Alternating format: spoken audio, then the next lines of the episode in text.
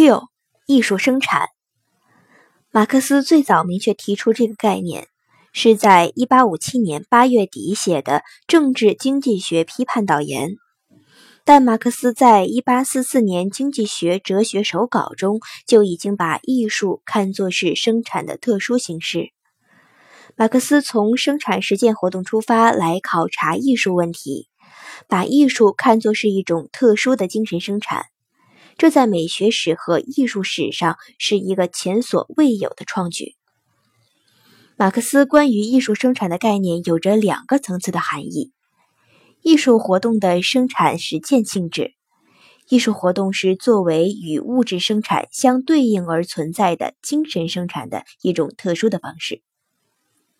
艺术生产理论给艺术学研究提供了如下启示：小一，揭示了艺术的起源、性质和特点。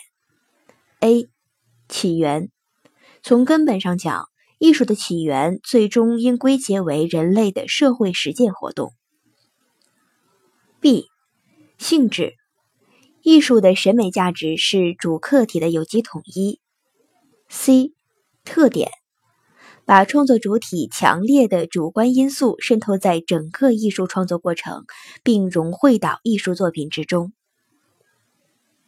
小二，阐明了两种生产的不平衡关系。马克思在一八五七年所写《政治经济学批判导言》中提出的物质生产同艺术生产的发展是不平衡的命题。一定时代艺术的发展，从最终原因上讲，总是在一定的经济基础上形成的；但是在社会发展历史的某些阶段上，艺术的繁荣与社会物质生产的发展呈现出某种不平衡现象。但是，两种生产不平衡的现象与艺术生产最终必然受物质生产制约并不矛盾。前者是个别特殊的现象，后者是一般普遍的规律。